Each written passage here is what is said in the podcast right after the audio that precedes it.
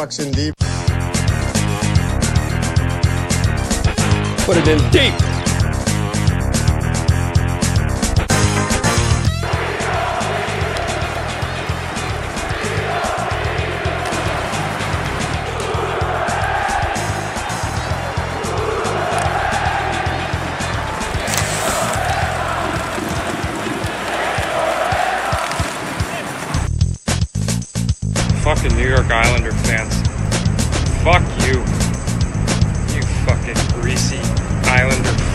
Guys get out cheered in your own barn by Ranger fans every time the Rangers play the Islanders in Long Island.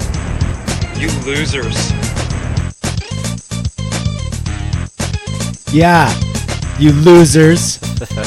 Bunch of losers. Who you know was who? that? What do you mean? Who was that? I never heard that. You didn't hear that? No. Oh my god, dude. That okay? So that's Sean Avery, Okay, I thought I recognized the voice. right? But you didn't see what he posted.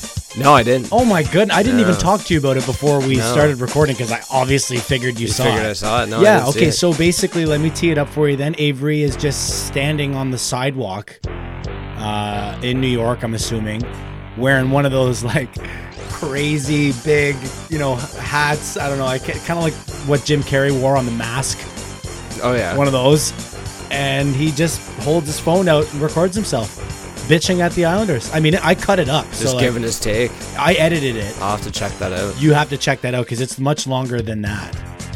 But yeah, he's pissed. He's super pissed. I mean, like, it's not too many times I like find myself agreeing with Sean Avery. He's a bit of a bit of a goofball himself, but he was bang on. He went on to say that uh, you know he uh, Tavares gave uh, nine good years of his career to that dump. Pretty good stuff. So definitely check that out. Um, maybe I'll, I'll try and get it uh, posted on the Twitter feed. So if our listeners uh, haven't checked it out, they'll be able to as well. But yeah, welcome back uh, to the podcast. It's uh, Pucks and Deep podcast episode 24, and we're rolling right along here. Adam Lesko, Josh Coleman. You find us on Twitter at Coleman42 as myself. Uh, been a little bit more active as of late, but all that means is that I'm getting in fucking arguments with people. like that's not what I want. I, I don't want that to happen. I just Stop being so goddamn confrontational. Ah. I'm not even. I'm not even the one that's confrontational. I just respond. Like I well, can't you respond to the fucking keyboard warriors. That's I why guess, you get into it with those guys. Yeah, I guess. So at Coleman42, you can follow my bullshit, and uh, at Let's Go Adam. He does a lot more of uh, you know general tweeting and whatnot, which I think is what it's supposed to be used for. But you know how the world is with social media, and of course you can find the show's uh, podcast or uh, Twitter handle at PuckPod.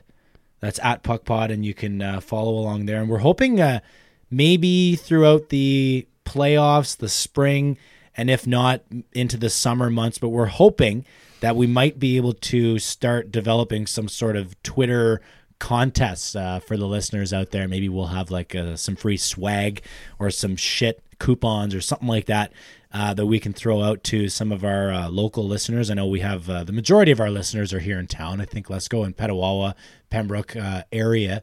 We do see, um, I do see a lot of, uh, what am I saying here? Like a presence from the United States whenever I look at our uh, pod statistics on a weekly basis. So that's pretty cool. I don't know if the guy from the States or the girl from the States is going to want to, you know, fucking, I don't know. I don't. I don't even know what to say. I was gonna say played against sports, but I can't because he, Greg. No got- free shout-outs. Yeah, Greg, you got No free no free shout-outs. shoutouts. it could be you. I hope it is, but so far uh, we'll have to wait and see. But yeah, so uh, get us on, uh, hit us on Twitter, and uh, as always, I was talking to somebody earlier about this. Um, you got to help us grow the brand. Uh, a friend of mine was uh, tune. He's tuning in. He was asking, you know, how it's going, and and I was saying it's going pretty well, but we'd like to see just a little bit more, uh, you know, uh, growth, I guess. So like we're we're doing our best trying to get it out there on social media and whatnot, but we can't force people to listen to it. Maybe you can. Maybe you can uh, force your friend to listen to it, and then he ends up liking it. Tells his brother, who tells his dog walker, who tells their neighbor, and away we go. We got something famous. Let's go. We're rolling. We are rolling. So listen, uh, before we really dive into it, um, I think it. I think it's really important on a day like today. Let's go. Uh, unfortunate news coming down uh, this morning that uh, Ted Lindsay, former uh, NHLer, great, um, died uh, died today at the age of 93, and apparently he died uh, in his Michigan home. Um, so it sounds like it was a, a bit of a comfortable passing, so to speak, um, not sudden or unexpected. Um, but yeah, born in Renfrew, I actually never knew that. I didn't know that either, and I, I- saw an interesting yeah. story somebody posted today that his dad actually played for the Renfrew Millionaires uh, when they uh, beat Montreal Canadiens in their first actual Montreal Canadiens hockey game January 10th in uh, Renfrew as well. Where do I have that? I had that down here somewhere. January 10th, 1910. Yeah, in Renfrew, seven years before the birth of the NHL, in what was the Montreal Canadiens official first hockey game. Not like in the NHL or whatever, because that was seven years prior, but their first official game. And how about that? Let's go. Because the Montreal Canadiens are without a doubt the oldest franchise, the oldest existing franchise. Like even before the birth of the NHL was around. yeah, they're older than the NHL. They're itself. older than the NHL, and so is the so are the Renfrew Millionaires. We could have a goddamn NHL team right up the road here. I mean, we kind of do in Ottawa, but like I mean, a real NHL team. not still a team. So, um, listen, yeah, I, I didn't know that about uh, Terrible Ted. The other thing, uh, one of the other important things that I didn't know about him, maybe you did, I didn't know that he began the tradition of skating around the ice with the cup. Did you know that too? I didn't know that. I, I think I'd heard it at one time or another, but it didn't stick with me for whatever reason. But what a what a cool claim to fame, Yeah. kind of thing to have have to your name because it's now it's like a customary part of selling. Oh, it is the Selly. Yeah. Right? So like I was watching something earlier today, of course, when when news like this comes down, obviously articles and videos are abound uh, on the internet. So I was watching one of the videos and he was actually explaining why he did that. And he was saying, "Listen, I did I wasn't like trying to start some sort of, you know, grand tradition or something like that. He said, I just saw the cup sitting there and I wanted to share the experience with our fans. And it was just sitting on the table. So he skated over and grabbed it and then took it over to the boards and was like holding it up, you know, for the fans to see. So it's it's it's obviously evolved. The the fans or the players skate around and they do show it to the fans, but I mean like way way back in the day, they used to like hold it up and the fans would reach over the glass and well, touch when, it when there was like you know a foot of glass or yeah, you know no cage glass, or yeah, cage or the cage, yeah. yeah. yeah. So I thought that was really cool. And then the last thing, which ended up be, be basically making this a hat trick of things I didn't know about the guy, I didn't know that he was a major, major contributing factor, one of the founding fathers of the Players Association. Yeah, I think that's why uh, you you really saw an outpouring of uh, of uh, messages and support from uh, current and former NHLers, uh, just acknowledging the greatness. And I thought it was cool to see even players who had a cup of coffee with the Detroit Red Wings had an opportunity to meet the guy. That's how active he was as an alumnus in the organization. Uh, he apparently was always present uh, at the games. He was coming to see the teams after games, and uh, really stayed active up until his death in, in among the Red Wing locker room. Well, it's such a storied franchise to be a part of. And of course, um, one thing I learned as well today that when I was looking through his statistics, I noticed that there was a, a pretty sizable gap there. Um, I guess three years, I believe, when he was traded from Detroit to Chicago. And the actual reason for that, Lesko, and I don't I don't want to dive too too much into this because I don't have an article in front of me or anything like that. But basically the the, the point, the gist of it was the rumbling was that he was attempting to create some sort of union. And you know what happens when union check talk later. when union talk starts. Yeah, So check you later. yeah, so it was actually the current coach uh, or the the then coach of the uh, Detroit Red Wings, which was Jack Adams, which is hilarious in itself because he it's the Jack Adams Award Yeah, for the yeah. coach of the year. We'll get to some award talk in a moment. But yeah, Jack Adams said, "No, fuck you. You're not creating some sort of players union to fight back against the owners." And Yeah. I guess at that time the coaches would have been more uh, with the owner. You know, Oh, absolutely. as of right now, where would you put the coaches? Probably a little bit more with the players. I, I would think so. Yeah, Right? there's a lot more between the coach and the owners now in terms of the sizes of these organizations. Yeah, yeah. right? So, so Jack Adams basically said, uh, "You want to start a, a union, a players' association? Fucking go do it somewhere else." So they traded him away, Mm-hmm. and it was literally a situation where they were like, "We're trading you to to hurt you, like not hurt you physically, but like hurt you emotionally. Like, yeah, uproot you, yeah. get you out of here. Get fuck you. You're gone. Yeah, that's so a, that's that was interesting. Go. Yeah, that is a tough go. And then he ended up coming back. Let's go. He retired uh, after his third season in Chicago. Then he came back for I believe it was the 1964 season, and I'm just sprouting that off the top of my head because I think I heard it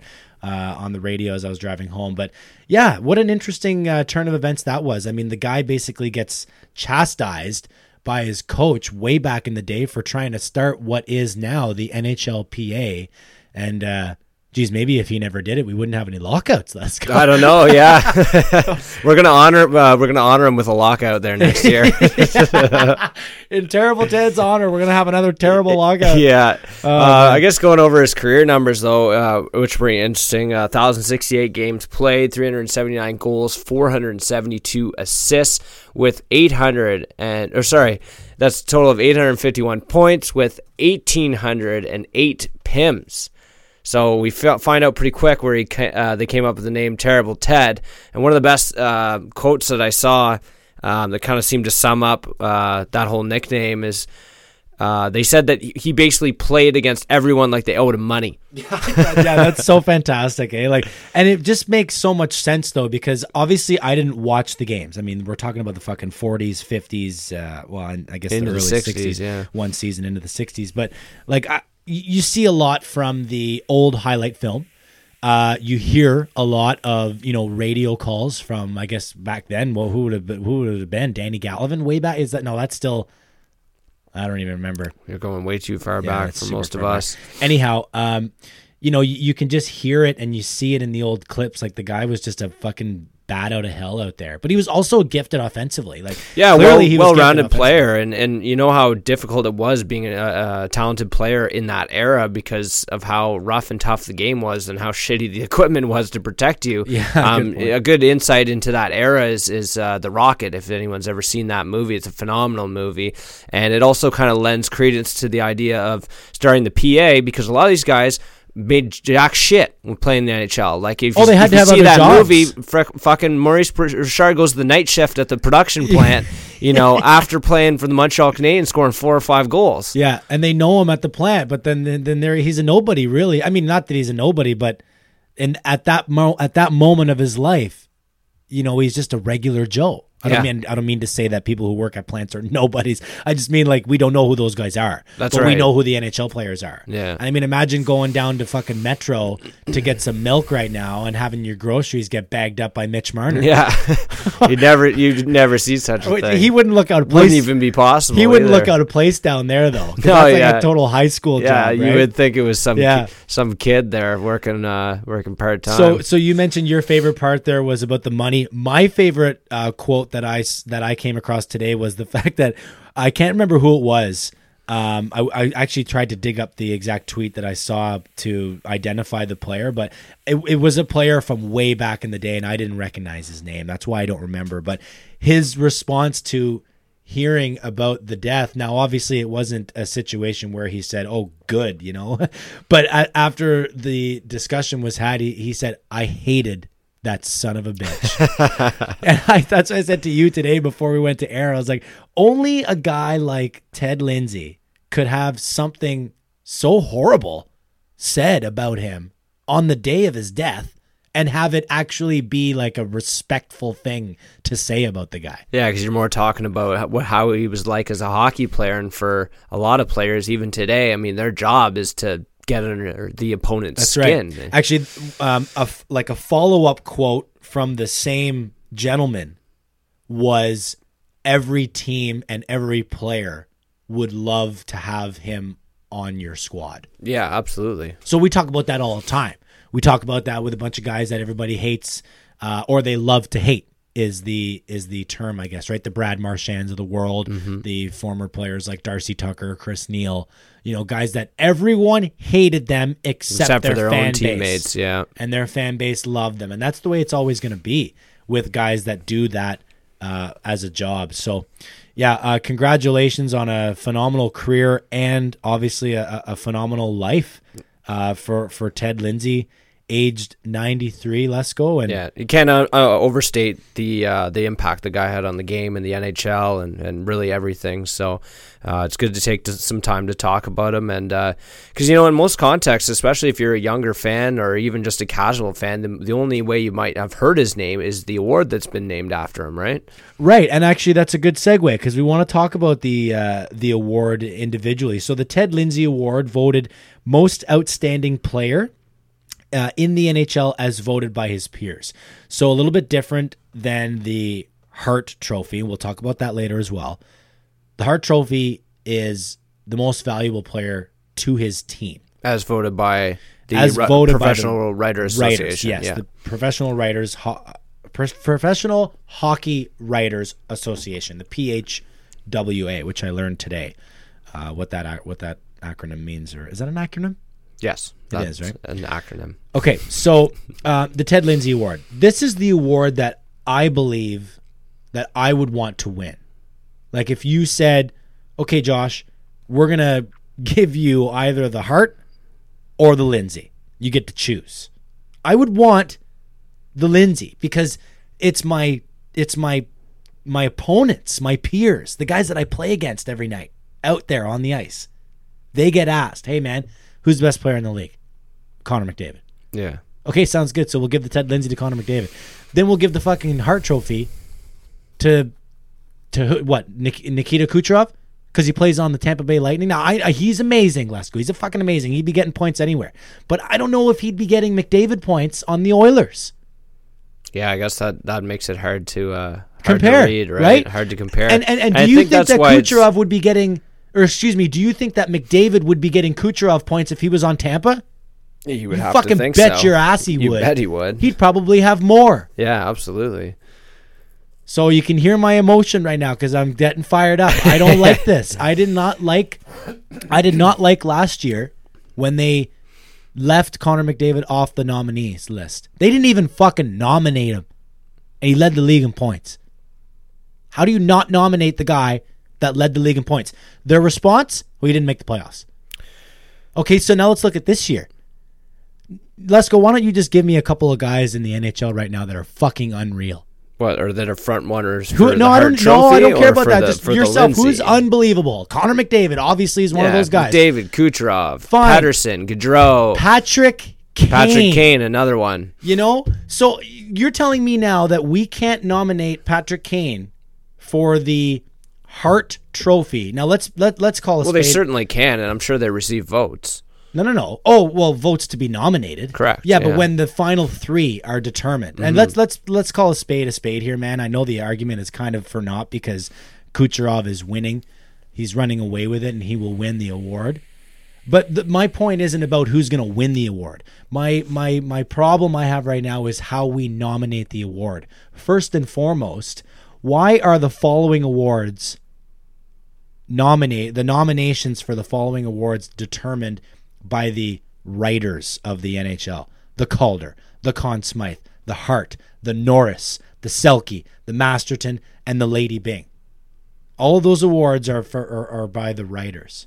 The only two that aren't are the Ted Lindsay, which is NHL players, and the Vezina, which is general managers. Like, did they just fucking flip a coin? I have no idea Did they how rock, they paper, scissors? that. Um, I don't know. I think when it comes down to the Hart too, it's it's that it's that most valuable to his team interpretation that can be interpreted in in any number of ways. Like you always, this debate is always held, and uh, the same debate that we're kind of having right now is, uh, you know, why is it that the guys who don't make the playoffs always get the short end of the stick when it comes to voting? And I think it comes down to how you apply that interpretation of the criteria, because how much value have you demonstrated to the team if your team's not making the playoffs? How much, um, how much impact? But uh, that's a that's one segment of it though, because if now we have the the stats in our face all the time to show us that Connor McDavid factors in on over fifty percent of the Oilers' goals. Most important to So his team. isn't that a good measure of, of impact to the to the team, right? I think they should just eliminate the to his team thing because it's really ambiguous. I guess It it, could be, really but then I guess Yeah, I guess you still have, then you have similar criteria to the Macedon, but then it's voted on by two different parties. So it's like here's the the writers' take on it, and here's the players' take on it. Right, which which I'm okay with that. I'm much happier with that. Right. So it's like a, it's yeah. like the players MVP and the and the writers MVP. And I think my maybe one of the reason why the bulk of the awards are um, uh, voted on by the writers as opposed to say the players is that you'd be surprised how many NHL players actually aren't too in tune what's going on beyond their their front door. I agree. In yeah. terms of the NHL, like they Yeah. might not have a good read on on who's doing what anywhere. Yeah. Um, you have those players who are not to say that they're not fans of the game necessarily, but they're a lot, a lot more closed off than say. And it's hard to believe to say that you know you or I might follow the league more intensely uh, than than uh, an NHL hockey player. Sure, Adam Lowry. Like, Yeah, so know, yeah, you pick So anybody. got- yeah, so you've got like uh, you've got the writers, you know, who might have a, a wider perspective on what's Yeah, going on. It's think- their job, right? I think that's a great point, and I'm not discrediting the Writers Association from being able to determine who wins the award. Like when when when a choice is made, and I'm watching the awards ceremony, or or I'm seeing it on Twitter, so and so wins the so and such and such award. I am not going. Oh my god, the writers are fucking so dumb. I'm not blaming the writers. I don't care about that.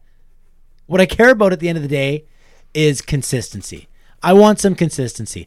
And if I see a player, namely Kane, nominated for the award this year, because who are we going to who are we going to nominate here? Five of the top eight scorers right now in the NHL are not in a playoff spot as we speak. Yeah, which which is a lot probably one of the more challenging situations we've seen because like we said those players uh, because of the impact on the team and how the team actually performs seems to uh, weigh much more heavily on this So, uh, in theory, then that would leave Kucherov, well, Kucherov winning the award, with Johnny Gaudreau and Sidney Crosby being the other two nominees, which is kind of perfect. yeah actually. does that make ovi a dark horse well, Ovi's way down though.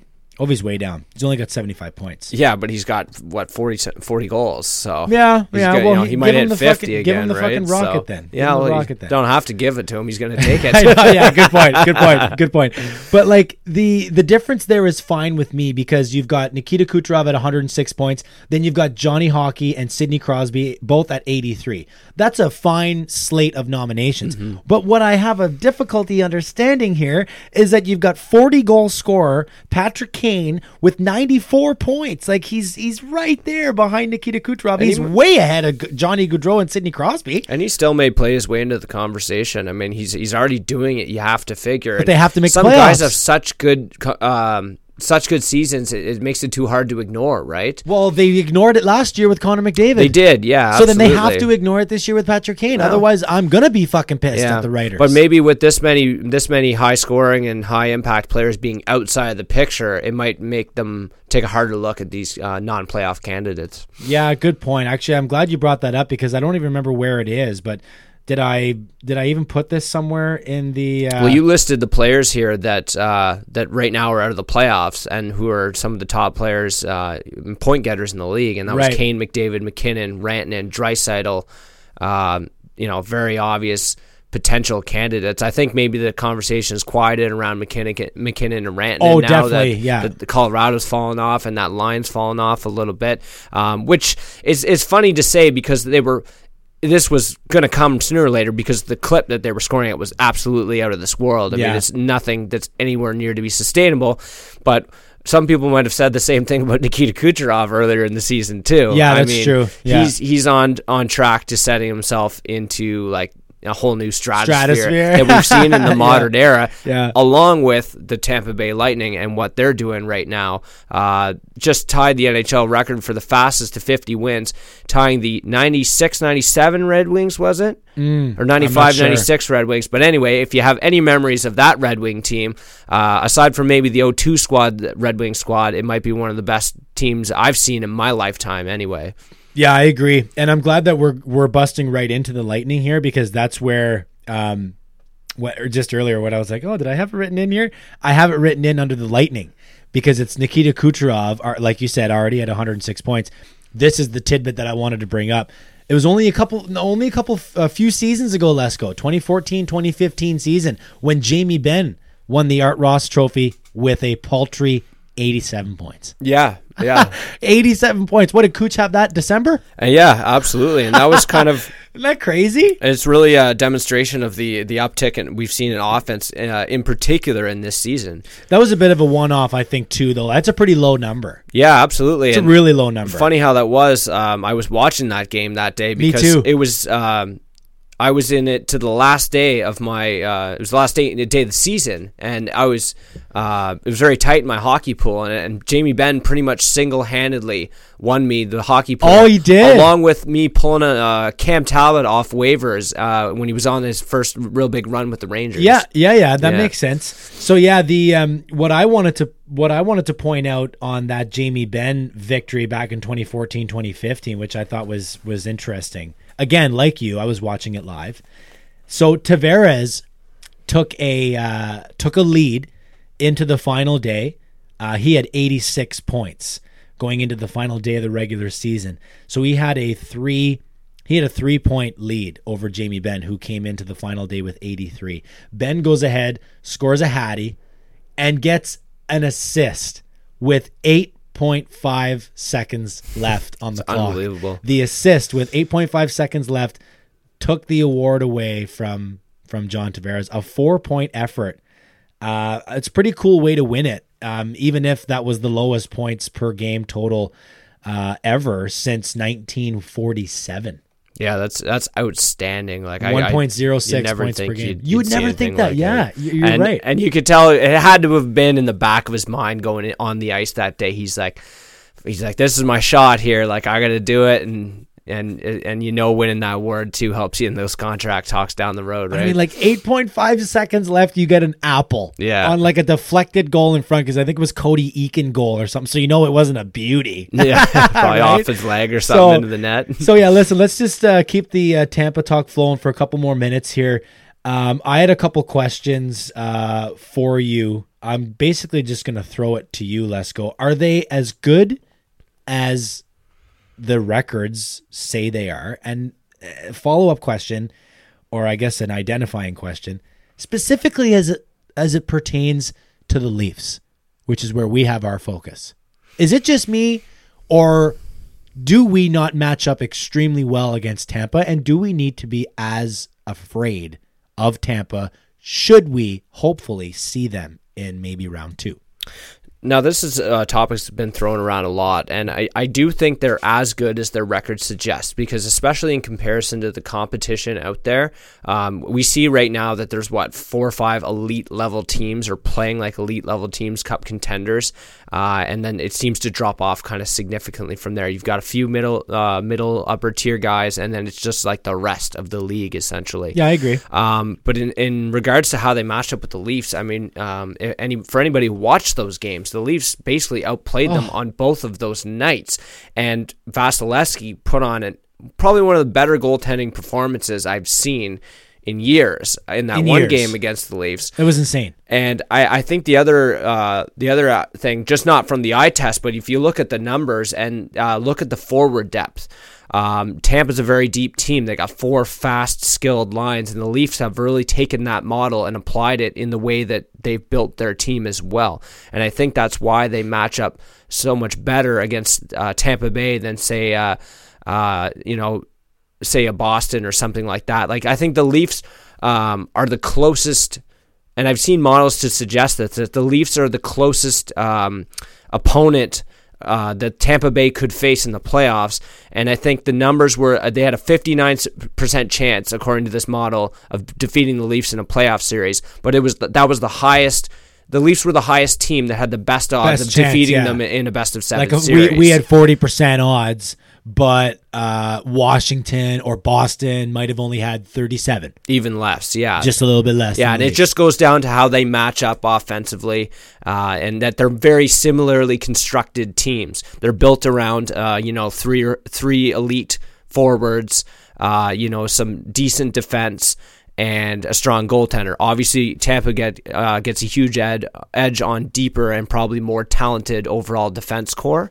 But But in terms of the forward lines, and in terms of the offense, the Leafs have the ability to run four lines against Tampa Bay. So you're thinking uh, a lot to do with roster construction, and I see another note from you here about analytics. So did you uh, have an opportunity to look into that at all, or is that just I didn't delve in too you? much to the numbers, unfortunately, but I did, like I said, uh, reference that model that basically just uh, analyzed how Tampa uh, matches up against teams based on uh, roster construction. That was a post deadline article as well. So Okay, that's good. Yeah, in the, that is good. The moves that were done, and I mean, Tampa can tell you right away just based on their action in the uh, trade deadline of how confident they are in that group because they didn't do anything. Well, so are we. I mean, we had Nick Patan. yeah, Big- who sniped on the Big, I too. know. I knew it was coming. I knew it was coming. So listen, the other thing I wanted to say on Tampa as it pertains to the Leafs before we move on, um, I'm really excited that we played the Lightning just before Christmas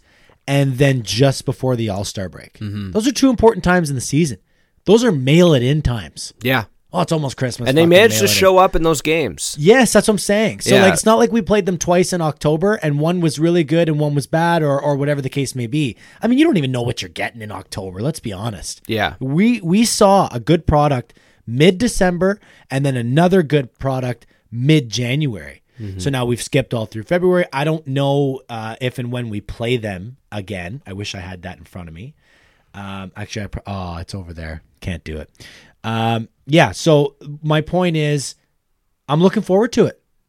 I'm not afraid of them.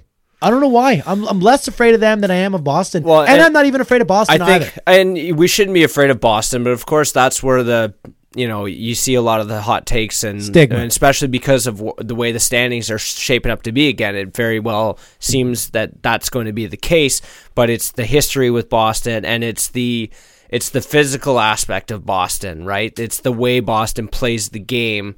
I mean, the Leafs are better in a head-to-head skill matchup than they are at dealing with the shenanigans that the Bruins pull on a game-in, game-out basis. And but you look at back to what I'm talking about. You look at forward depth. Boston doesn't have it like Toronto has. Not even close. It's not close. Not even close. So the frustrating thing is when you see them get steamrolled in games like they had. A couple of their bad games this year came against Boston the roster construction tells me they should be doing better. And that's why I think there's that stigma, like you said, there's that thought in the back of your head that it's like, I don't know about Boston. And even going into the playoffs this year, you know, uh, despite the Leafs' uh, forward depth and them being a better team, I think on paper today, you still think it's a, a coin toss. That's serious because the playoffs, there's way more factors at play here, and a lot of them have to do with momentum and showing up for your home games. Home games. You said it right there. It's got to be a home series for the Leafs. Yeah, it absolutely has to be, and they have an opportunity to get it, and they completely took the first two games off last last year and still managed to push it to seven games. I mean, like, look at what Boston is doing right now, man. Like, they are winning every fucking game they well, play they, right now. will they knock off ten straight, including beating Tampa and, And- and snapping their win streak but and they're still just barely ahead of us. without Pastrnak? One, no, what are they? Two points. No, three now. Yeah, Three points ahead of us after winning every fucking game in a month. yeah, and we are i'm not saying we're sputtering along we've picked it up greatly uh, as of late with our only loss in our last five games of course coming to the fucking islanders and a real shit show effort that was. We'll get to that. still fucking pissed off at babs about that. But uh, anyway yeah point is uh, it's coming right down to it and i can't wait. We do have uh, current playoff matchups we might be able to d- jump into that but let's uh, let's keep this thing flowing let's go where you want to go next you want to talk about uh, local boy Yeah, we gotta talk about our local boy Tye Felhaber. Finally, officially signed the contract with the Dallas Stars. official. That's right. So, you know, I feel like this is one of those moments where that guy that released the article that said that the Stars are expected to sign Tye Felhaber for the last how long ago was that? Let's Oh, like it was a month. It Three was when I was in? Jamaica, so that's was early February. So yeah, it's been yeah, three to four weeks. Yeah, so right? three or four weeks ago, this guy releases. Yeah, it was Super Bowl weekend that that came out. So like three weeks ago, this guy releases uh, an article saying, "Hey, this is what's going to happen," and then it doesn't happen. So he's sitting on that for like almost a month. He's like, "Oh my god, man, I'm wondering what's going on." Or maybe he's like, "No, no, no, solid. It's going to happen." He must have had a good in, I know it's inside gonna happen. source, and And then it happened. So Yeah. he's either like really happy, you know, kind of uh, relieved because he was the one that stirred the pot there. Uh, but he got it right. So cheers to him as a as a reporter doing his thing, Yeah. getting the news out there. But uh, yeah, congrats to uh, Tye Felhaber. He's going to head to. I guess he's going to report to the Texas Stars beginning. Is that beginning next season? I'm not sure. I didn't actually see what, what their plan for him was. Uh, it, it wouldn't surprise me though if he had an opportunity to to get in some games. Uh, if if the there is an opportunity, but it sounds like uh, the 67s are going to be going pretty deep here. So. Yes, and I did hear in his interview that he said first and foremost, I'm focused on a long, deep run here. Yeah, absolutely. Yeah, And- so and it was- they're yeah, they're they're, taking teeing up for a big run here. So I it wouldn't surprise me if they if they outlast the Texas Stars. Uh, but he did make a few appearances. I know. Um, with the AHL's Laval Rocket last year, so it wouldn't surprise me for him to jump in there next season and uh, maybe even have an opportunity to crack the roster because, uh, you know, despite I've been high on Dallas for a number of years, but you look beyond the Benn Seguin Radulov, there's not a whole lot going on there. So I think there's opportunities uh, for a young guy uh, to jump in there and maybe at least get some games, hopefully next year. Well, I think that's just it. I think that's one of the main reasons why there was a bit of a delay.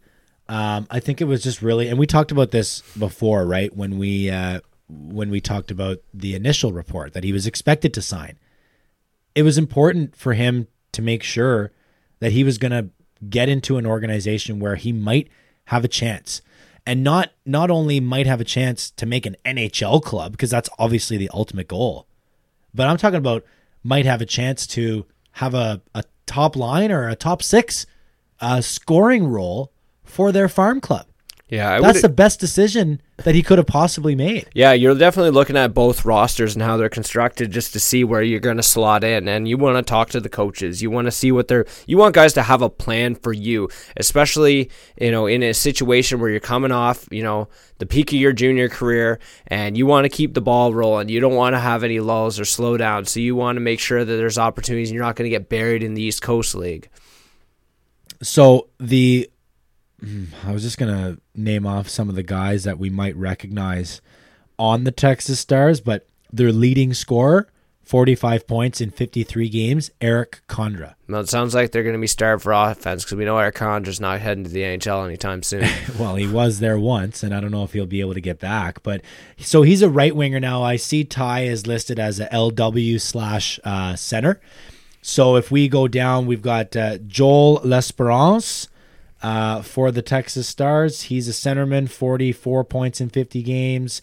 Justin Dowling is another centerman. But yeah, like down the line here, there's an opportunity. The next left winger that, or the first official left winger that shows up on the board is Michael Mersch, who has 33 points in 50 games.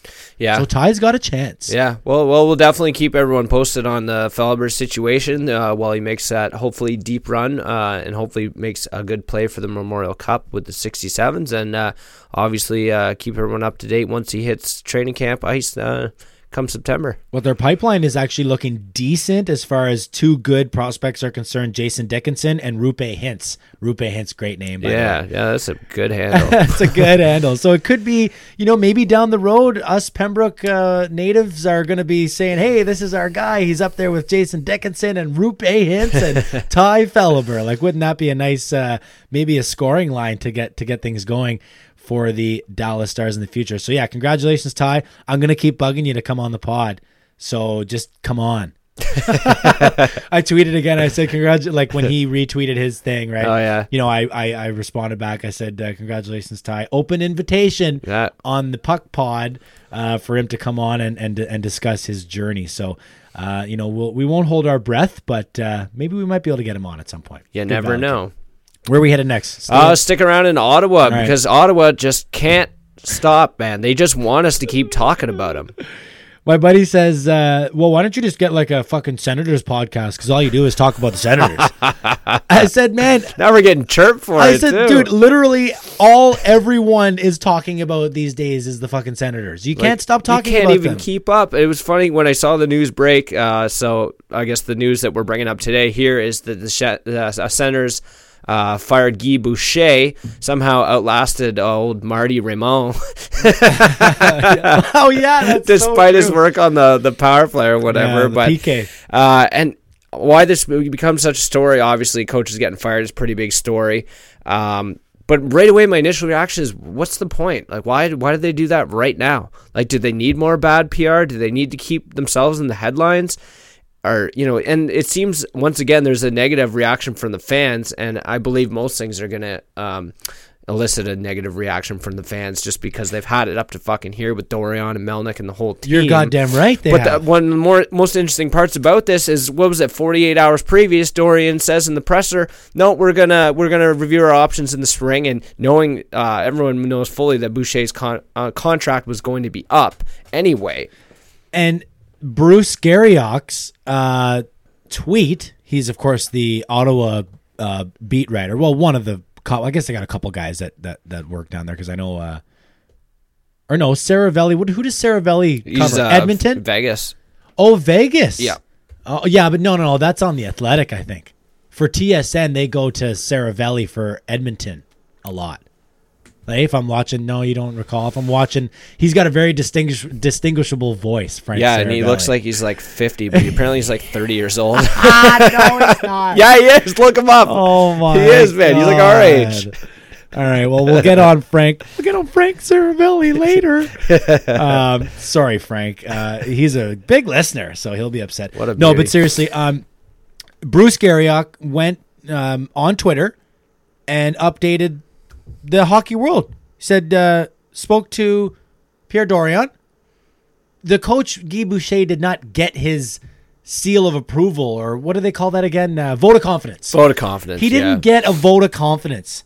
What he got was we're going to make a decision at the end of the season. Yeah, which is basically like, yeah, you're probably out of here, but we're gonna let you finish out your year and yeah. not fuck your life up. Because now what? They fucking bring in Marc Crawford. What is he doing there? What's what's his plan? I Hey? don't, I don't think he has a plan because just like the rest of the organization, they're just flying by the seat of their pants. Oh my god! And it's interesting because uh, Marc Crawford, also known as uh, a hard ass old school coach, much like Guy Boucher, you can't imagine there's going to be much of a change in philosophy. And, you know, if I'm a coach in that situation and you know you're being hired as Guy Boucher's assistants, the assistants are only being kept around right now because somebody needs to coach this team the rest of the year. I guess so. Because I mean, nor- normally you clean house, right? But when you're firing mid-season, you can't really afford to do that.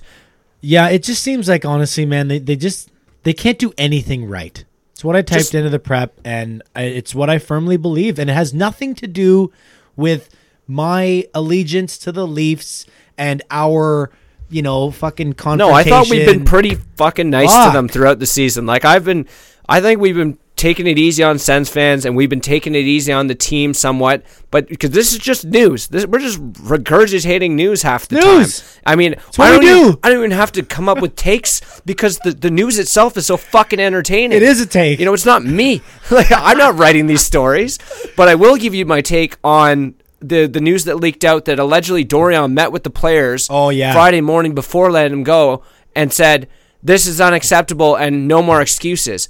What is unacceptable? That a team with no fucking players can't win a hockey game is getting shellacked every night? So I traded away our top three scorers, and you're playing like shit. No more excuses. No more excuses, guys.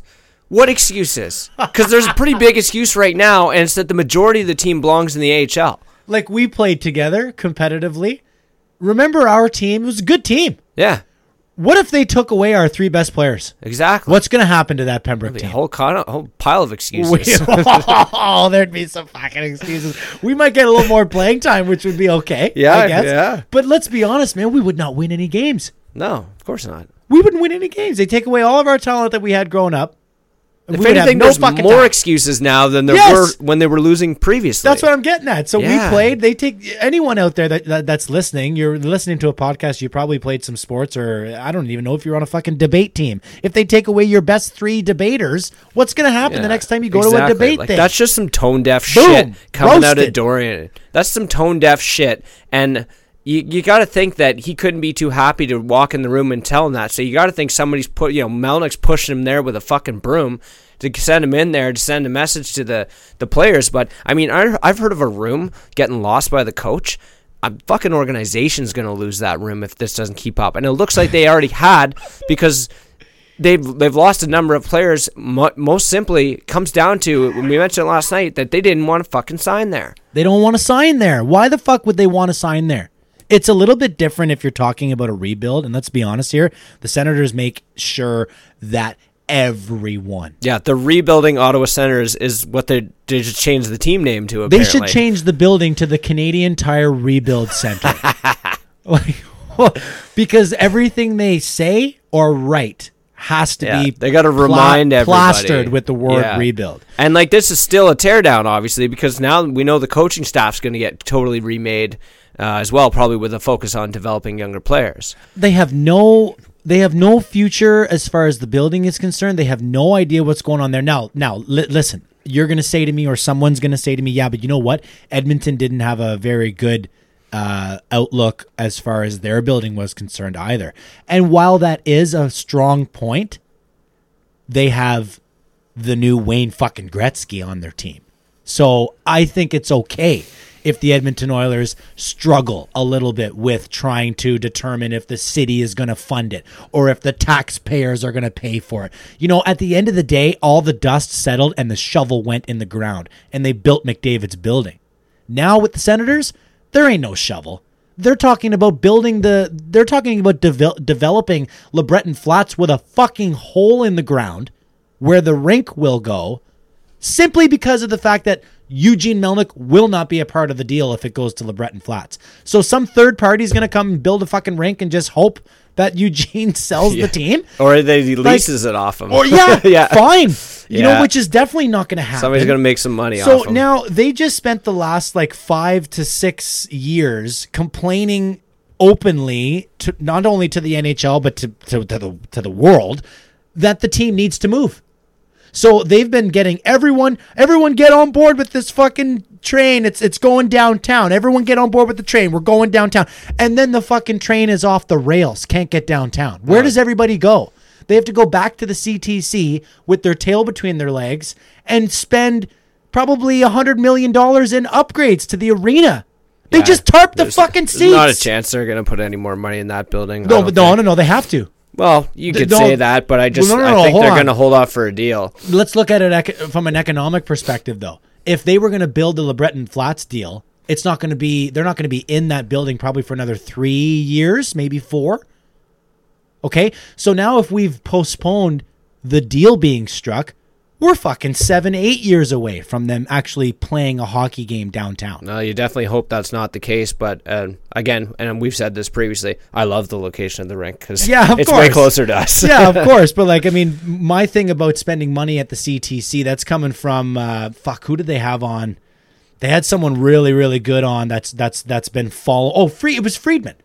Friedman's been following this. I mean, he's, it's a big story, right? So the insiders are following it.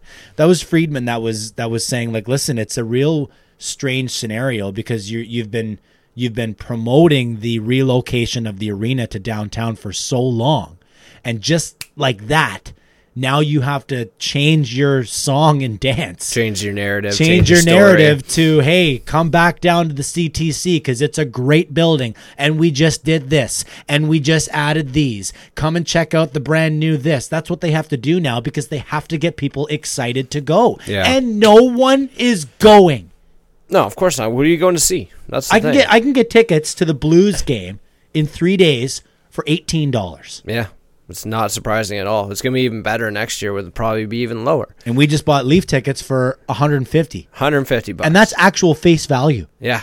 versus the same ticket for s- seventeen dollars. Those are probably the only tickets that won't come down in value. That and the Montreal tickets, maybe ah. give or take, you know, Edmonton or Tampa or something like that. They hate us so much. We keep their fucking team in keeping Ottawa. them in business, man. we fucking keep them in business. We Keep them in business. Fuck. All right, listen. Talking about business, let's switch over uh, quickly here. Uh, what do we got? We got fifty minutes, so we're we're, we're doing all right. Let's uh, let's end uh, this first segment here on the uh, business side of things. The G- general manager meetings, the annual GM meetings in Boca Raton, Florida, going on today through Wednesday. Um, I've got a couple things I want to talk about. Let's go. Anything sticking out for you? Uh, just one of the more interesting things that I heard Friedman mention on the 31 Thoughts podcast was the idea of having clocks in the corners of the boards. Doesn't seem like it would be a major hurdle, but apparently the hurdle is ensuring that every the standardization of it, ensuring that every building has it, can put it in the same spot, spot, yeah. and we have a level of consistency and the visibility of it, so that it's visible but not distracting. And it's also we're talking about ad space here as well. So that's another aspect of- it because if you're selling an ad space on prime board location, but all of a sudden it's got a clock in it, well, you're not going to get as much money for that. No, but here's what I was thinking about that. Would they not be able to entertain putting a see-through uh, clock of sorts, like a digital clock, just above the boards, uh, like above the glass, just right above. Are you talking about like the graphics they superimpose on broadcast? no, no, of like course the- not. No, no, of course graphics? not. Because they then the fuck. How the fuck do the players see it? Okay, so like some way to like real life. projecting it onto the glass, sort of thing. Yeah, Hmm. yeah, or even just if it's like um I don't know, like instead of using an all black device, Yeah. Hmm. which clearly the fans wouldn't be able to see through that, just use clear and then just light the bulbs up. So of Then course, are you putting it on the glass so you're obstructing obstructing vision though? well, just right on top of the glass because they already have something on top of the glass. It's a little camera that fucking moves around. yeah. But So- if you want it to be visible enough for players on the ice to be able to see it, Yeah, but that's fine. So just make the bulbs glow bright ass red. Bright, bright red. We can see the goal light clear as fucking day. And that's behind the glass. Mm-hmm. So now if we're talking about every rink, that way there's no debate. Where could it go? Oh, it's two feet over to the right. We can't have it be there. Everyone could just put a digitalized clock right in the middle of the boards at the top of the Yeah. like at the top of the net. yeah. You know, because I mean, at this point in time, it's not like we have to use an old ass clock. Like it's you know, it's twenty Yeah. fucking it's twenty nineteen here. By the time this comes in, it'll be twenty twenty. It sounds like it's it'd be ex- the biggest hurdle will be exploring the technology Yeah. and ensuring that you can that you can standardize it across the NHL. Um, the other topic, obviously, is the video review. Seems to be a constant uh, to- uh, topic at these meetings over the last little while. Uh, it sounds like it's good to hear that they're talking about it. We don't really know if any if anything's going to come of that. Um, I'm going to say at this point in time, it's unlikely that anything's going to come of it or any news, you know, pending because it seems that the NHL has been pretty firm on uh, their belief that they like this, and it's funny because they they they have no problem changing a rule really quick. But then they, if, if when it comes to changing shit back or admitting it No, doesn't work, can't no, do it. No, looking forward, got the blinders on.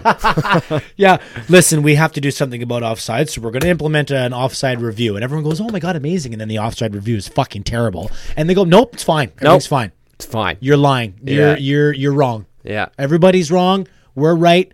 We're yeah, we're barreling on. We're doubling down. We're doubling down, We're yeah, doubling exactly. down, and we're gonna add another video review. like that would basically be the only way they could screw this up anymore. Yeah. is to add another review.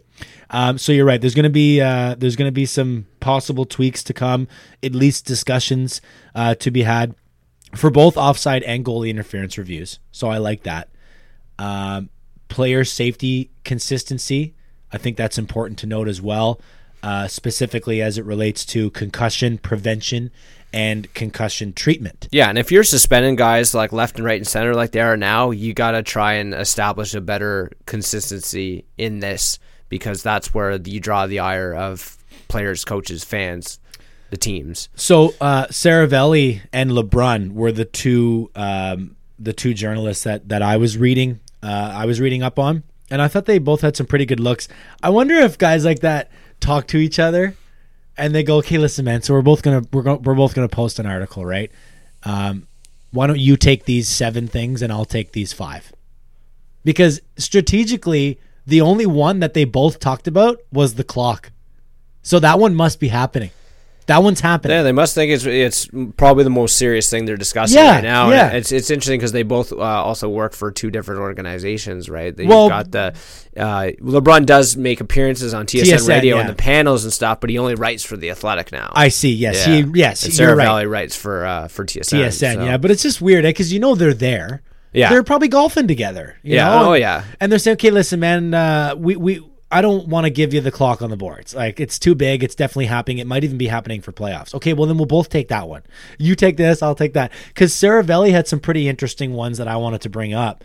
Um, so the roster, uh, the cap implications of roster players who are suspended. But that was really interesting. Did you end up? Did you read the Seravalli one? No, I actually Okay. didn't get into detail on this. That's stuff fine. yet. So I can bring it to you real quick. So when a player is suspended, the cap hit still hits for the team. Okay. So when Tom Wilson was suspended for 14 games, his cap hit still still mattered. Hmm. So even though they put him on LTIR, or excuse me, um, it's it's different than when you put a guy on LTIR. Right. You can't put Tom. There's no way. There's no way to shelter your team from the cap implications. Yeah, exactly. I wonder if they would explore like if a guy's suspended, say 30, 40 games, something crazy, uh, to the point where he's going to be replaced for a long period of time.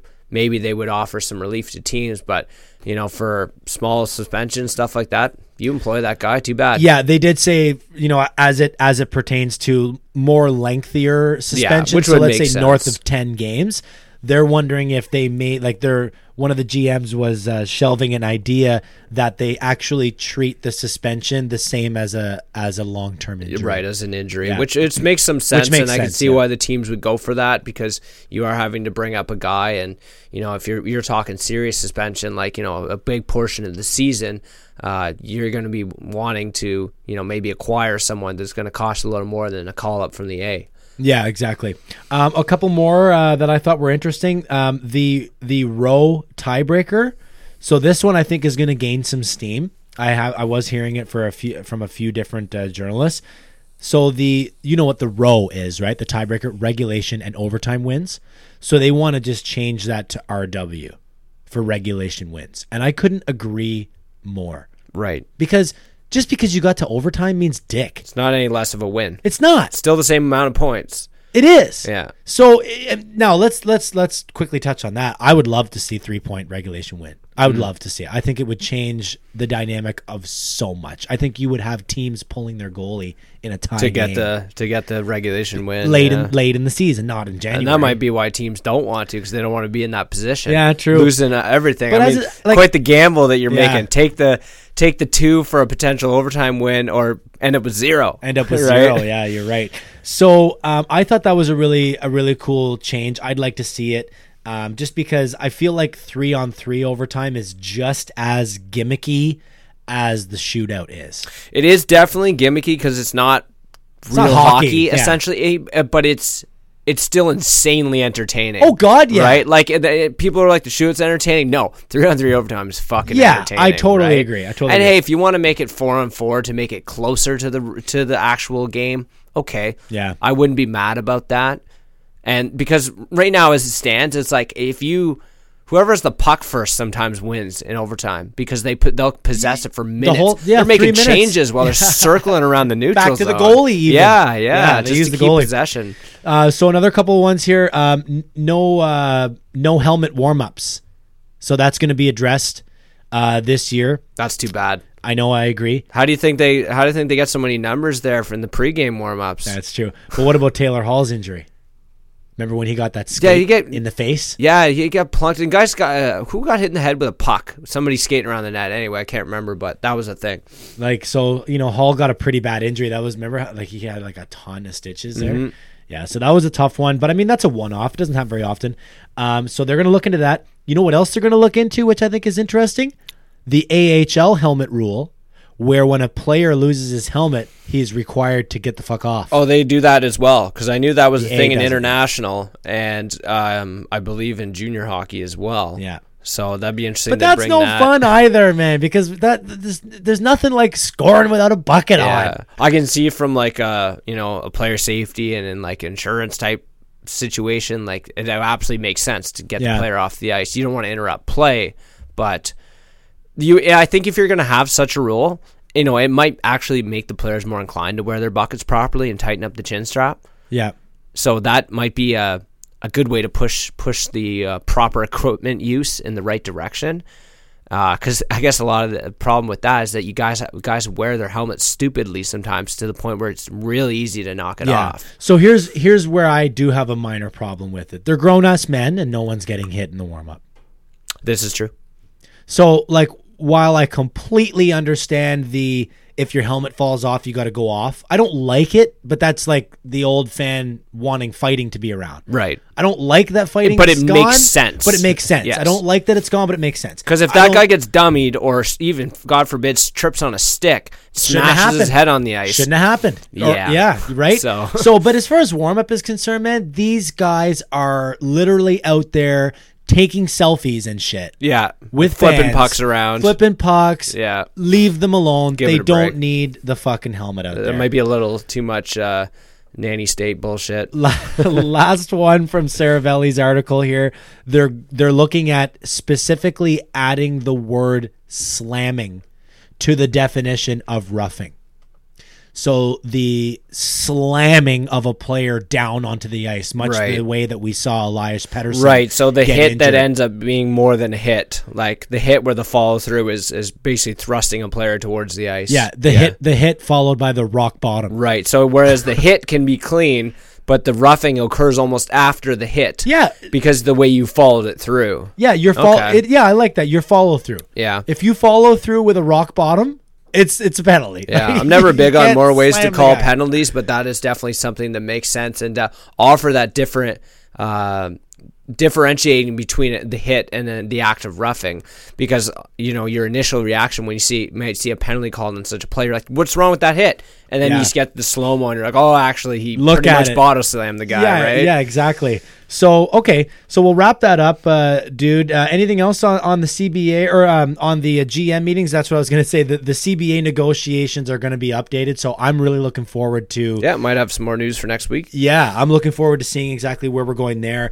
Um, both LeBrun and Seravalli were pointing out the fact that th- this particular uh, GM meeting, even though it feels like we are entering a moment where things are going to change, you know, such as the slamming rule and the helmets and the clocks and the boards. Like these are these are pretty substantial changes, but there's not really a whole lot to be considered about the actual game itself. It's not going to have a drastic impact on the game. We're not Yeah. talking fundamental, Like in serious changes. 2004. right? Like we saw, and even with a couple, uh, you know, the the really clamping down on the hooking and holding. I mean, it happened in 04, but it's happened even more so in the last since the most recent lockout. yeah, they took the red line out back then. They eliminated the clutch and grab, as you say. They yeah, they were playing catch up essentially at Yeah. that point. But I think they have the game in the right direction and doing the right thing. They have the offenses up, the scoring's up, uh, the fighting's down. I mean, from from their marketing perspective, this is where they want it to go. So I, like I said, don't see anything crazy coming down the pipe. Oh, I just saw my phone here. I, I had this up because I wanted uh, to give the listeners a shout out. I was telling you about this before. I want you guys to go on Twitter um, and check out this uh, this series of tweets uh, from a guy named Ryan. Uh, his Twitter handle is at Ryan Classic. We'll throw a retweet on Yeah, that. yeah, I will. Uh, it's it's insane, dude. I well, I read you a bunch of them, right? Like it's basically a bullet point, uh, several tweets. There must be twenty five tweets in a row, and it's every single thing that happened, whether it was big in the media or small in the media. Mostly negative. yeah, no, but I mean, like some of these were blown up and everyone knew about it, and others were pretty quiet. yeah, some of the uh, stuff I heard for the first time. Ex- me Or too. may have heard not, but not a lot about it. Me too. So anyway, uh, you guys should check that out. We'll retweet it. Um, and then the last one that I wanted to bring up here, let's go, was that the uh, I didn't know this, but in 2004, at the Board of Governors meetings, the idea to introduce a three point regulation victory was was was brought up back in 2004. So they had a big list of all the things that were discussed in 2004. The meetings were so successful, everything that they proposed actually happened except for one thing. And that one thing was 3 points for a for a regulation victory. So I thought that was really interesting. If they're going to hash that back out right now, what does that mean? Does that mean that it's more likely to happen or what would you think? That's a long time ago. Yeah, I don't know. I, I don't know how much uh, how serious of a conversation they're actually having around that because, like you said earlier, it's that's a very significant change that would have a very significant impact. And I think you'd almost have to crunch a lot of numbers and run through a lot of scenarios before you could uh, uh, be able to assess the impact it would have Yeah, on, the, good on point. the game and the standings. Yeah, that's a good point because you'd have to. You need that data. That's not something that you can just say. Okay, let's you see know what happens type thing. Yeah, you could ruin franchises. You know, long-standing playoff Yeah. runs or. I think the they're case mostly concerned about its effect on parity, of course, too, because we know Yeah. how big they are on that. Good point, but I mean that is such a long time ago that I, I, I highly I highly doubt they were saying, all right, let's take 17 years and see and see how it goes, and then we'll make a decision. You know. So anyhow, uh, so that we'll wrap that up for the first segment. We've got uh, about 20 minutes or so uh, with time left to uh, talk about some Leafs when we come back. Not sure if we'll take that much time to do so, but we got lots to talk about, namely the return of a lying, traitorous snake.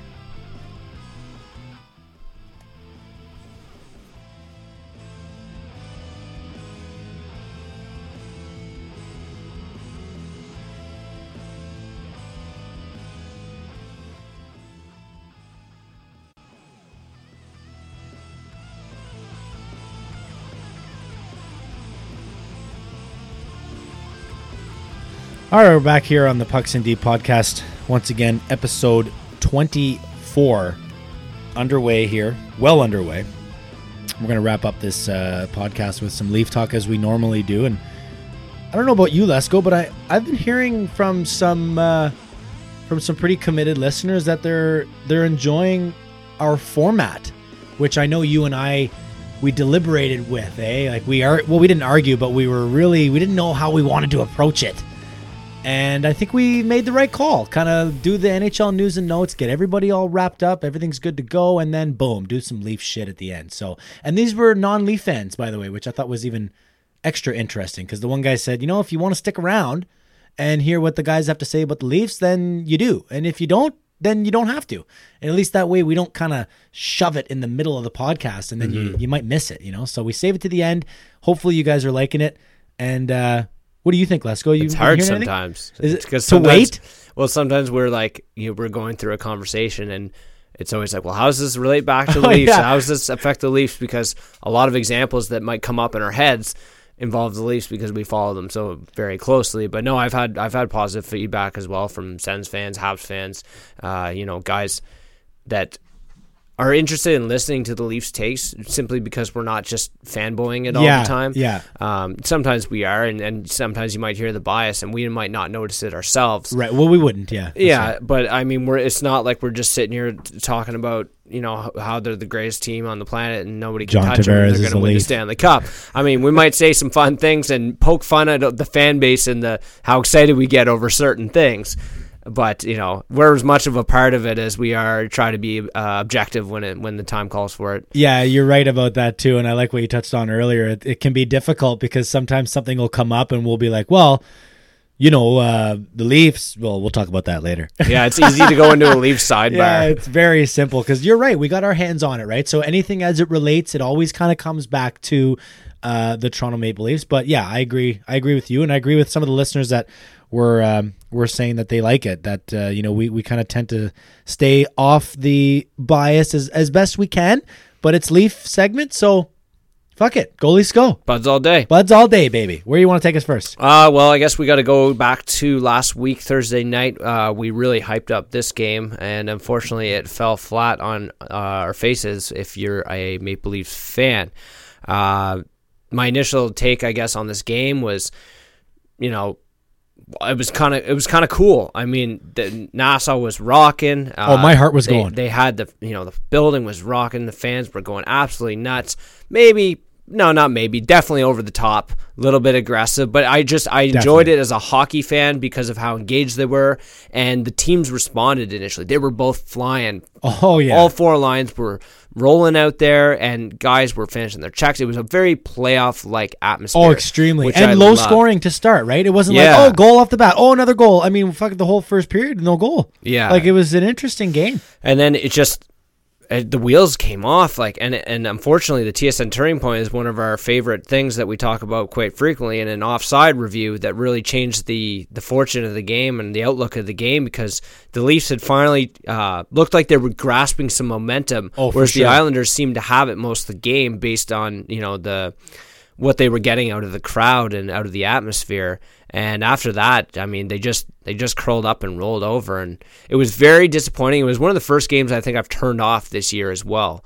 Uh, it, I think it was early in the third period. My wife says to me, she's like, "Do you do you like torture? Like, what are you doing?" Like, and I'm just sitting there, stone faced, pissed off, right, trying to keep my hot takes off Twitter for five minutes. and- Yeah. I don't know. I know. I, I so I'm trying not to read too much into one game, but my initial reaction was this was a big game. This was monumental, and I feel like the boys should have been better for Johnny T. They should have been better for the fans, and be given the circumstances and the the pressure and everything, I just wanted to see them rise to the occasion better. Now, I don't think we should be extending this to what may happen in the playoff series or another intense game down the road. I just personally would have liked to seen a little more because obviously they only played not even the half the game it seemed. well, they barely played a half a game the night before against Edmonton, True. a goddamn AHL team with one superstar. I guess two. Draisaitl. Yeah, Draisaitl scored that nice goal. But like, I got two things. I got two things here. One, Babcock fucked us from the from the word go. Yeah, we did talk about this. You talked about the start, right? When I found out Wednesday afternoon around two or two thirty, and I have Freddie Andersen in one of my fantasy pools, so I get an alert when he is confirmed as the starter, and I got an alert. Freddie Andersen confirmed confirmed starting tonight versus Edmonton. I go, well, there goes JT. There goes the JT night. And yeah, if you want to call me a bad fan for having zero confidence in Garrett Sparks, then fucking send me a postcard. because I have zero confidence in Garrett Sparks. I'm saying to my friends, well, the reason why Babcock is fucking us is because he's basically giving at least three, maybe four to the island just by having him in there. And I'm not saying he's going to let in four shitty goals. That's not my point. He's just going to let in four goals. Yeah, and it was interesting because Sparks actually, I found he, he weathered the storm pretty well. Um, He up was good until, early. up until the wheels fell off, where the whole team just kind of rolled over and hung him out to dry. Well, that's my Um, second but- thing was the offside. But I mean, we talked about it in the in the last episode. Um, bit of a head scratcher there for fans in seeing that.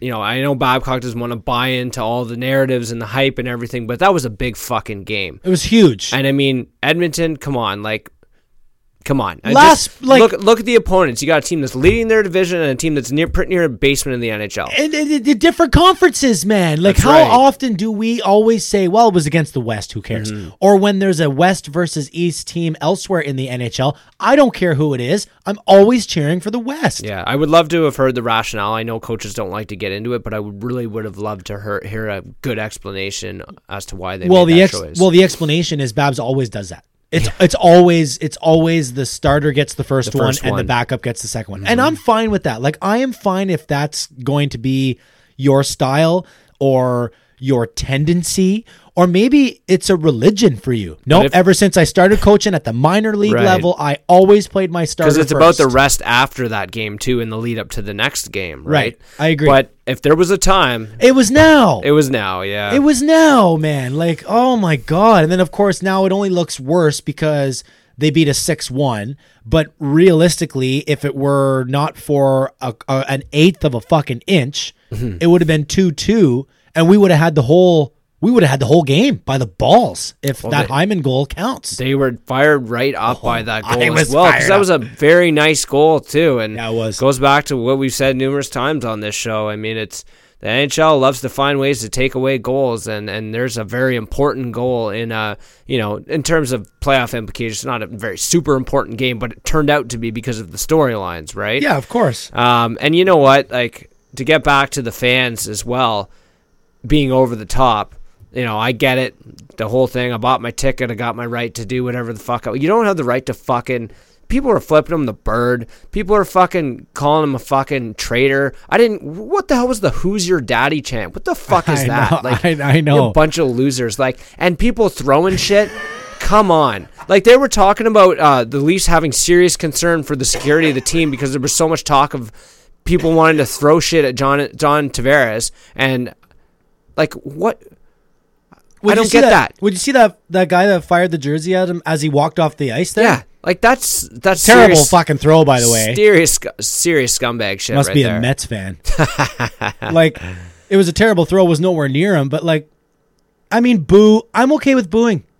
I'm okay with booing. I'm okay with chanting Mm-hmm. because these are things in sports. Yeah, but you This start getting into happen. throwing shit like that's, That's some assault. dumb, dumb shit right there. I'm not going to call it assault. You're not going to call the cops, but I'm just saying when you boil it right down, it's assault. Yeah, exactly. And it's just absolutely unacceptable. And They should be embarrassed. oh, absolutely, they should absolutely be embarrassed for themselves. And what's even more embarrassing about it is your team shows up, fills a building, cheers louder for One game. against a player One than they do for their own team. Yeah.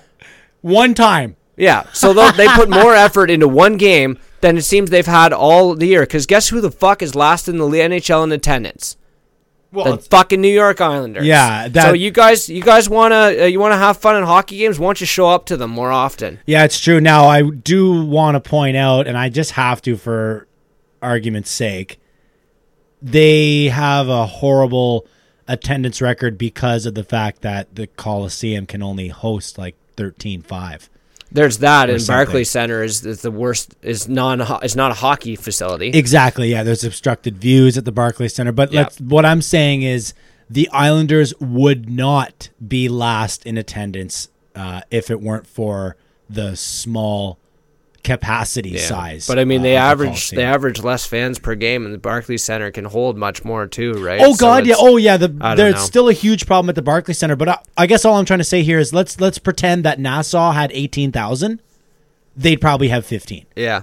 Is what I'm saying. They wouldn't be at twelve or whatever they are. Yeah. Like it's really really low because the building is very very small, It's and a- they play 41 games there. It's a really good Or example. excuse me, not 41. I guess 19 games there. it's a really good example of how you know fake outrage and all that shit on the internet can really whip people up into a frenzy and it was like it was like a almost a twitter uh, like mob Mob, yeah. environment going on there like it's you can imagine the type of shit that gets thrown on on players on social media and it's almost like people just got out from behind the keyboard showed up to Yeah. the rink and started giving it to him there Which is fine. Again, I I, I think that's it's fine great. but there's a line like There's there's, a a, point where Yeah, it becomes it. just classless stupid behavior yeah. And and that's where you know I agree. Like I said, agree with Avery on that. I know. I was laughing earlier as you were talking. It wasn't a laughing moment, but I was laughing. I had to turn my mic down and cough. I was laughing so hard because you're you were mad and you're just like fucking losers. it's like the exact same thing that Avery was saying as he was talking to his camera, and you didn't even see that Avery video. Yeah, like and and I it goes back to and I know a lot of people are using this this story as a comparison, but Mats Sundin refused to waive his no, no trade, left the Leafs. Um, went and signed Vancouver. What did he do? He scored the shootout winner in his first game back in Toronto, and the fucking Leafs fans were giving him a standing O and cheering him. Standing so O. you want to talk about oh you would do that in this situation? No, like there's a difference here. We're talking about you know hockey fans and the way they behave in an arena, and like we said, it's okay to be pissed off, but still show have some fucking self respect, okay? Self respect is where it is. Not have some respect because you don't have to respect JT. You don't have to. That's right. I mean, you probably should, given everything that. But he there's did human for the respect that you ex- extend to human beings. Yes. And I don't care what what your situation in a football game, hockey game, in the street, in the workplace, wherever. You don't treat people that way. that way. And I I, think that's what.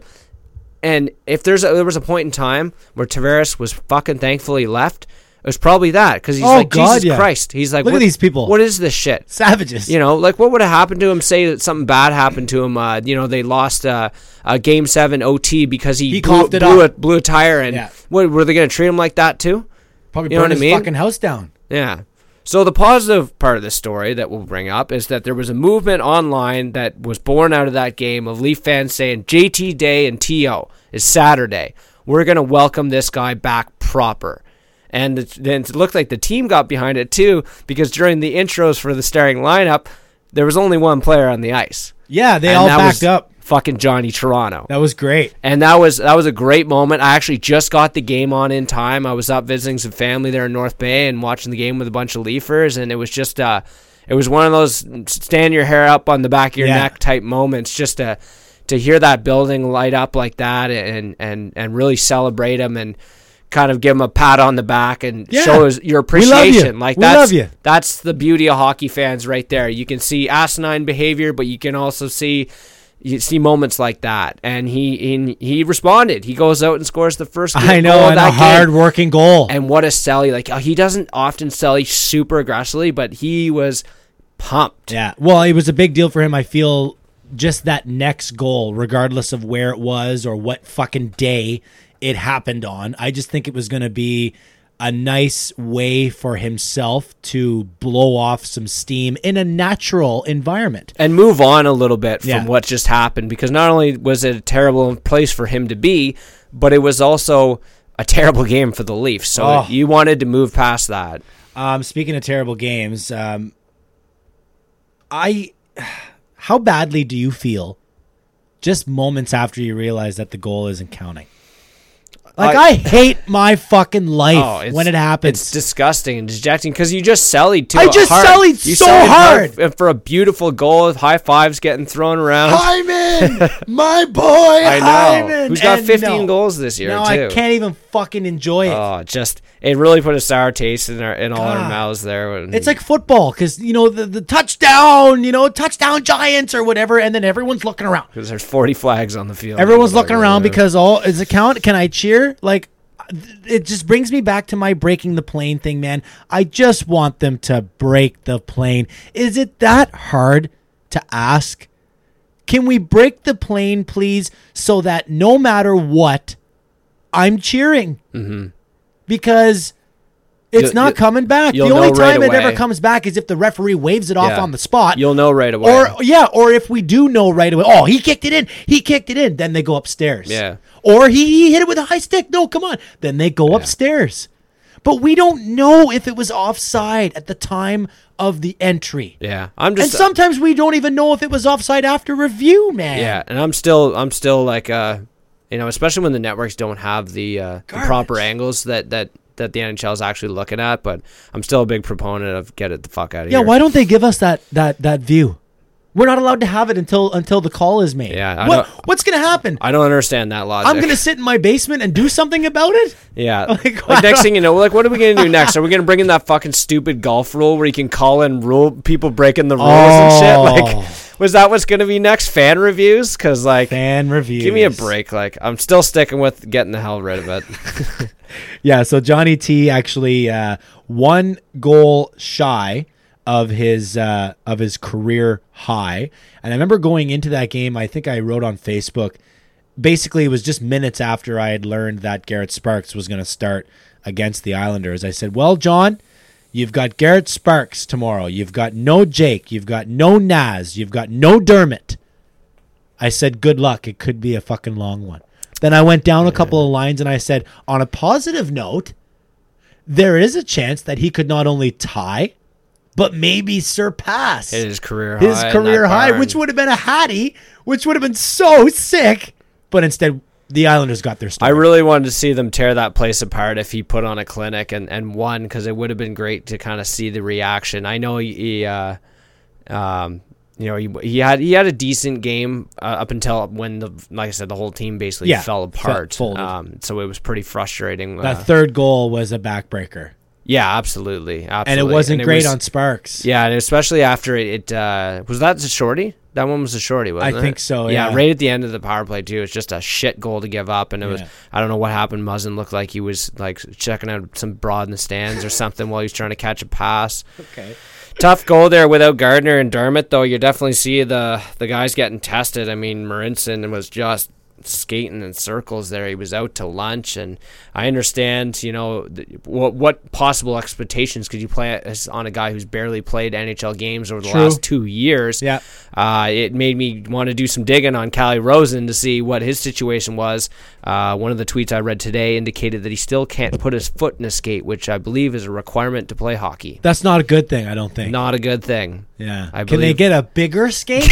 like, like- like a giant, you know, triple E width. Yeah, and can we can we accommodate his swollen foot somehow? well, we accommodate fucking Zdeno Chara for being a monster. Why can't we just give him accommodate one of his guy? skates. yeah, he just has a swollen foot. Big deal. Yeah, I know. It's it's. Uh, I'm sure they're they're knocking on his door every day to find out you know how long because it, it appears that we're missing Dermott for at least a month. So the unfortunate thing about that too, I felt he was playing phenomenal and really uh, getting better with each passing game, and to have him come back say game one in the playoffs, you you have to keep your manage your expectations and keep them low.